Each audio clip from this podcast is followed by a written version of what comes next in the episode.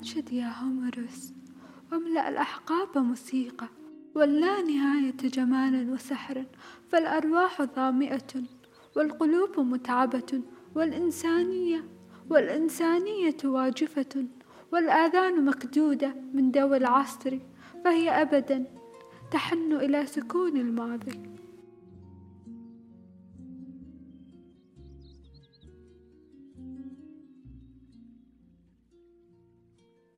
صباحكم مساءكم خير أينما كنتم. اليوم نرجع لكم بحلقة من حلقات برنامج منارة بودكاست.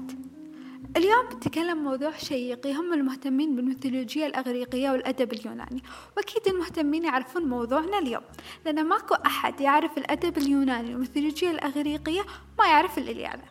أول شيء بنتكلم عن شنو هي الميثولوجيا الأغريقية. هي مجموعة أساطير وخرافات آمن بها اليونانيون القدماء مهتمة بآلهتهم وشخصياتهم الأسطورية الأخرى طبيعة العالم وتعد أساس ممارستهم الدينية والطقوسية. كانت الميثولوجية جزء من الدين في اليونان القديمة وجزء من الدين في اليونان المعاصرة. يمارسها اليوم بعض الأشخاص خارج اليونان. العلماء المعاصرون يهتمون بدراسة هذه الأساطير لفهم الحياة الدينية والسياسية في اليونان القديمة. الإلياذة الإلياذة هي ملحمة شعرية كتبها هوميروس واختلف المؤرخون حول شخصيته. بعضهم أنكر وجوده وآخرون أقروا به وأنه عاش في القرن التاسع قبل الميلاد. وبعضهم قال أن أحداث الملحمة وقعت في القرن الثاني عشر قبل الميلاد. نظم هوميروس الإلياذة للتلاوة والإنشاد في المحافل والمجامع. اليوم أنا حابة أقول لكم قصة الإلياذة باختصار وأعتذر لو كان في حرق. لأنها تعتبر مراجعة للكتاب. تبدأ القصة وتنشأ ببداية بحرب بين الآلهة هيرا وأثينا وأفروديت. وألقت آيرس آلهة النزاع تفاحة ذهبية كتب عليها للأجمل.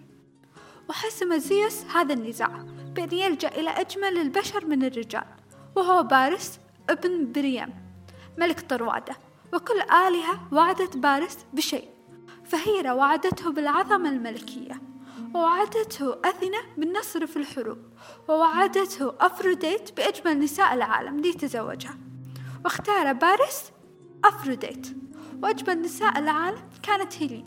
زوجة مينالوس الأخ الأصغر لأجمنون. ملك مملكة أرغوس. وهرب بارس مع هيلين وصارت عندنا حرب طروادة حرب امتدت لسنين وسنين. الحين بتكلم لأحب الأبطال لقلبي بطل الإلياد أو هو أخيل أو أخيليوس. هو ابن بيليوس ملك فيذية وأمه حرية بحر ثيتوس وله دور كبير في حرب طروادة. يقال حسب الأساطير أن أخيل خالد إلا كعبه وأصبح ذلك نقطة ضعفه.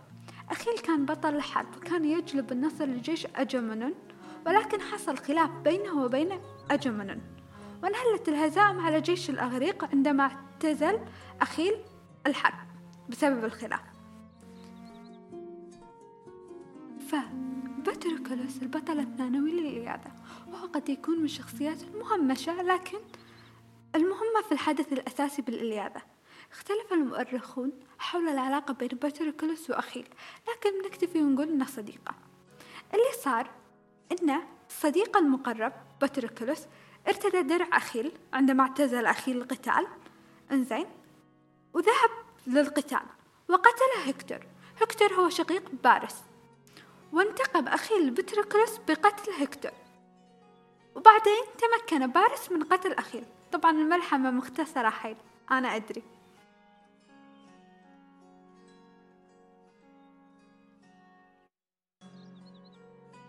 نروح لنهاية مراجعتنا ملحمة أكبر من كذي وأطول من كذي. قلتها باختصار. عشان تكون نفس مراجعة صغيرة لكم.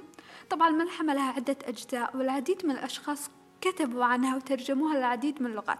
لكن بتكلم عن كاتبة كتبت الملحمة بطريقتها الخاصة. ما راح أذكر اسمها لأن روايتها عن ملحمة قد تكون مستفزة للبعض أو ما تناسب قيم البعض. لكن بذكر الذكاء بروايتها.